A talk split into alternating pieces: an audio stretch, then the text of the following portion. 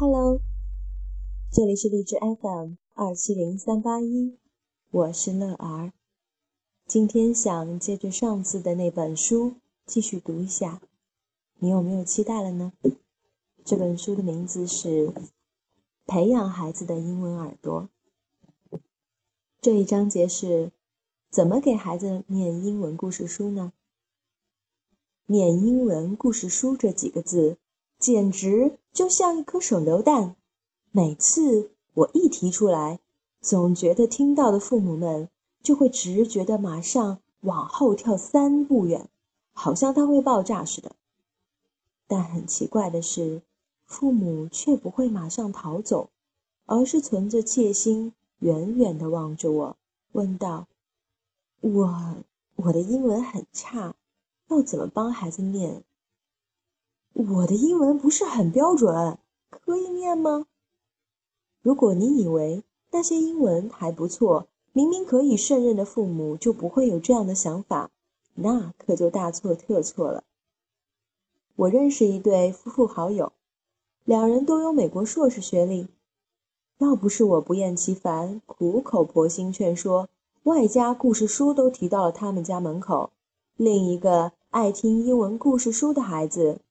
可能也不会出现。啊，孩子听得懂英文吗？通常妈妈先被说服，一旦回家开始实行，爸爸就会发出这样的疑问。听到这儿，我就不得不劝劝爸爸们：不能帮忙也就算了，但总该在旁边打打气吧？怎么光说些惹人厌的话呢？如果你是英文能力比爸比妈妈好的爸爸，请尝试一下。妈妈念中文故事书，英文的就由你来念。英文故事书我是怎么念给孩子听的呢？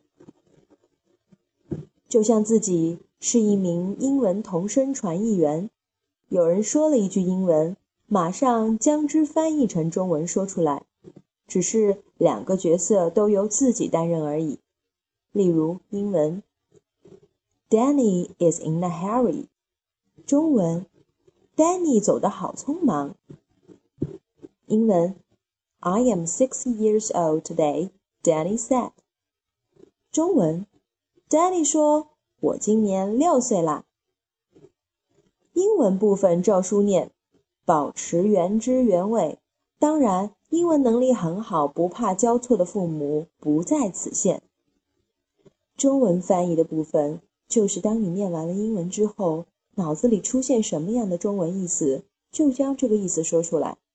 其实这就像我们帮很小的孩子念中文故事书时，通常不会照本宣科，而是看完文字后再用自己的口语说出来，是一样的道理。另一个很重要的原则是，不要拘泥于英文单词的逐字翻译。先了解整句的意思，再用中文说出来就好。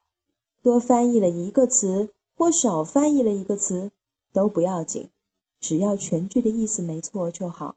倒是说的自然，口语化还比较重要。别让孩子疑惑，爸妈怎么普通话说的怪怪的，好像用外国人的逻辑在说话。例如前面那句：“I am six years old today.” Danny said，就有妈妈问到：“Danny said，翻译时是应该像我们说中文的方式放在句子的前面，还是照英文原文的方式放在后面呢？”我会说：“当然放在前面，因为这才是我们日常说话中的样子啊。如果连翻译中文的部分都说的特别的别扭不好听，对孩子来说，尤其是在念英文故事的起步阶段，父母可能要花更多的力气。”才能吸引孩子专心聆听。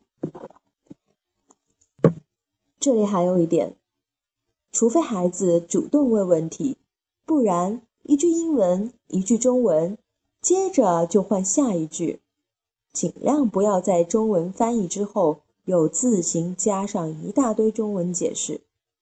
我直觉来猜想，一句英文，一句中文的方式，经过大量阅读和比对之后。孩子自然就会习得第二种语言。然而，如果我们在翻译之后又自行加了与原文无关的字眼，孩子们可能无法正确比对中英文的关系，或是声音与绘图的关系，也可能减低了这个方法的效果。例外的情况是，如果你的孩子比较大了，太简单的故事已经无法产生吸引力，中文的翻译工作就必须更用心，花更多力气。例如，你可以提高语调，配合动作，甚至就着书上的绘图天马行空的发挥。咦，你看这只臭鼠放的屁好臭好臭，敌人就不敢靠近它了。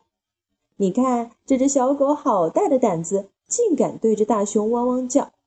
一开始，以能延长孩子故事听故事的时间为原则，不管父母是希望孩子爱上中文故事还是英文故事，都一样适用。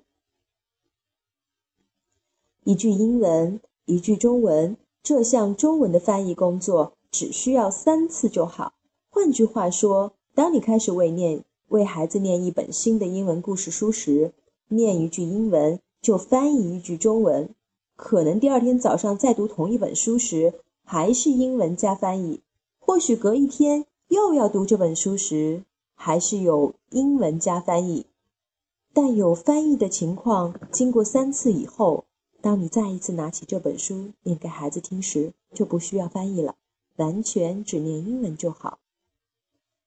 至于所谓的三次，也别死守这个数字，可能是两次，可能是四次。请父母以自己孩子反应做调整。有可能孩子接触同一本书前三次，每次间隔的时间都比较长，超过三天或四天，使得孩子一时间无法熟悉这个故事。这样前五次都做翻译的事情也没有什么关系。当你发现孩子听听听得津津有味，事事不动声色的将翻译抽掉，只念英文。如果孩子也未表示有何不妥，就是可以完全只念英文的时候了。我猜想，同一个故事用不同的语言重复的念两次，对孩子来说也是很婆婆妈妈的事。所以。孩子对故事翻译的需求其实没有父母想象中那么大。根据我的经验，大约只有入门故事书需要做三次翻译，随后随着孩子英文听力慢慢提升，就渐渐减为两次、一次，最后则是新的英文故事一来，连一次翻译也不用，直接就念英文了。我大略记得，本书八十八页所列。我的私房英文书单中，前三个阶段的书，在我第一次念给孩子听时，至少都有一次的中文翻译。其实起步阶段的书都很简单，一页只有两三句。经过前三次的翻译，孩子光看光看图也知道故事的内容了。父母发发声念出来的英文，会不会被孩子当成故事书的配乐呢？而歌听久了也就会唱，不是吗？一句英文，一句中文，只适用前三次，这没有任何学理根据，是我自己发明的简易方法。当我开始帮第一个孩子念英文故事书时，其实他已经是略能听懂中文的八个月大的娃儿。现在回想起来，我这个中文翻译的动作，会不会是翻译给自己听的？是因为妈妈怕，妈妈怕孩子听不懂。好像翻译过后，孩子就知道故事了，妈妈就能比较理直气壮地念英文。所以我会建议父母对婴儿念英文故事，根本不需要翻译，中文或是英文对他们有差别吗？倒是年纪较小的孩子也可以先试试不要翻译，直接念英文就好，说不定光是这种不在生活里听到的外国声音就能够吸引孩子。还记得曾经收到过一位妈妈的留言：“王老师，你好，神奇的事情真的发生了。其实之前就有你的私房英文书单，但是一直不敢例行。上星期听过你的课，培养孩子的英文耳朵后，还是有点怕。后来终于鼓起勇气到图书馆借了一本英文故事书，不是你书单内的，自己大概读了一遍后，就在睡前把女儿拉来说：“妈妈今天念一本特别的故事书给你听。”我一边念，并没有做中文翻译，他就看着图。后来我忍不住问的：“听不听得懂妈妈念的故事？”他竟然说：“这是鬼故事哦。”没错，这是一本不太恐怖的鬼故事。我没有翻译中文，他只看图和我念的音调就知道那是一个鬼故事，真是太神奇了。我实在迫不及待，想赶紧多买些英文故事念给女儿听呢。老师，你说的没错，念故事的重点不在于方法。而在于父母是否有足够的信心。这位妈妈的女儿已经五岁了。在这里，我想插一句乐儿自己的亲身经历。那是在我的孩子很小的时候，嗯，我记得还不到一岁吧，可能才有几个月的时候，我就会对他唱英文歌，把我以前会的那些。对小孩子们唱的英文歌都唱了出来。有的时候我会唱错，我自己还在不好意思，想着要不要重来一遍。可是呢，小朋友他自己听得非常的入神，两只眼睛一刻也没有离开过我，而且他的手还想打拍子。那我就又增加了些信心，我又重新唱，我又唱更多，直到现在，他听到我唱英文歌。也不会像我身边的有些孩子那样对爸爸妈妈说：“你们在唱什么？你们在讲什么？我听不懂，好烦啊！”而我的孩子，他非常乐于去接受，没有抗拒。我觉得这就很好啊。当然也会遇到有困难的时候，比如说我和他爸爸之间就会因为呃语言产生分歧。其实对于这样的情况，我是有心理准备的。因为曾经我也用这些想法去说服过很多很多的家长，这些家长都曾经对孩子太小去学习另外一种语言存有很多的疑虑。只是我没有想到，在我自己身上居然发生的这么快。当上映了一些动画大片儿，我觉得特别好看，也想推荐给孩子。这种时候呢，我就会给孩子选择原版的英文版的，因为我觉得画面感非常强，很有感染力。对于一个看绘本长大的孩子来说，这根本都不是问题，他完全能够理解。当然，他不能把每一句话都在心里翻译出来，告诉自己是什么意思。但是对于他理解这个故事是没有任何难度的。这时他爸爸就会跳出来说：“我为他下了中文版，你为什么不给他听？”我就会把他拉到一旁，小声的对他说：“这是我的小小策略。我知道有中文版，我不排斥给他听中文版。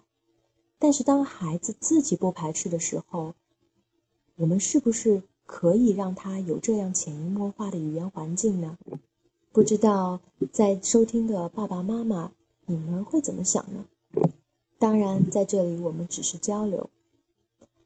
嗯，有一次，我的小外甥，他到家里来看电影，记得那时候是《超能陆战队》还没有在电影院上映的时候，嗯，家里下了这个片，刚好赶到两个小朋友呢，有机会一起看。两个小朋友和我们一起聚精会神的看，全程没有说要去喝水或者尿尿。那次我们看的就是英文版，中文版还没出来呢。那两个小朋友呢，看到结束的时候，我还发现了件有趣的事情，也就是男孩和女孩的关注点居然不一样，而且他们看的都是那么细。女孩子就关心 Baymax 回不来了，那 Hero 怎么办呢？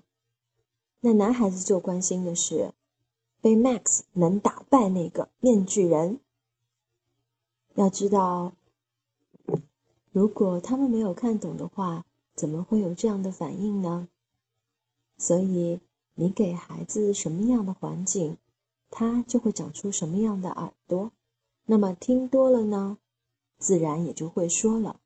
就好像他刚出生的时候，你在他耳边说“爸爸妈妈”，等到他会说话的时候，他就会先叫出来“爸爸妈妈”。好的，那今天我们先分享到这儿。这是一本还挺厚的书，我特意续借了，希望它可以帮到我们，还有你们。拜拜。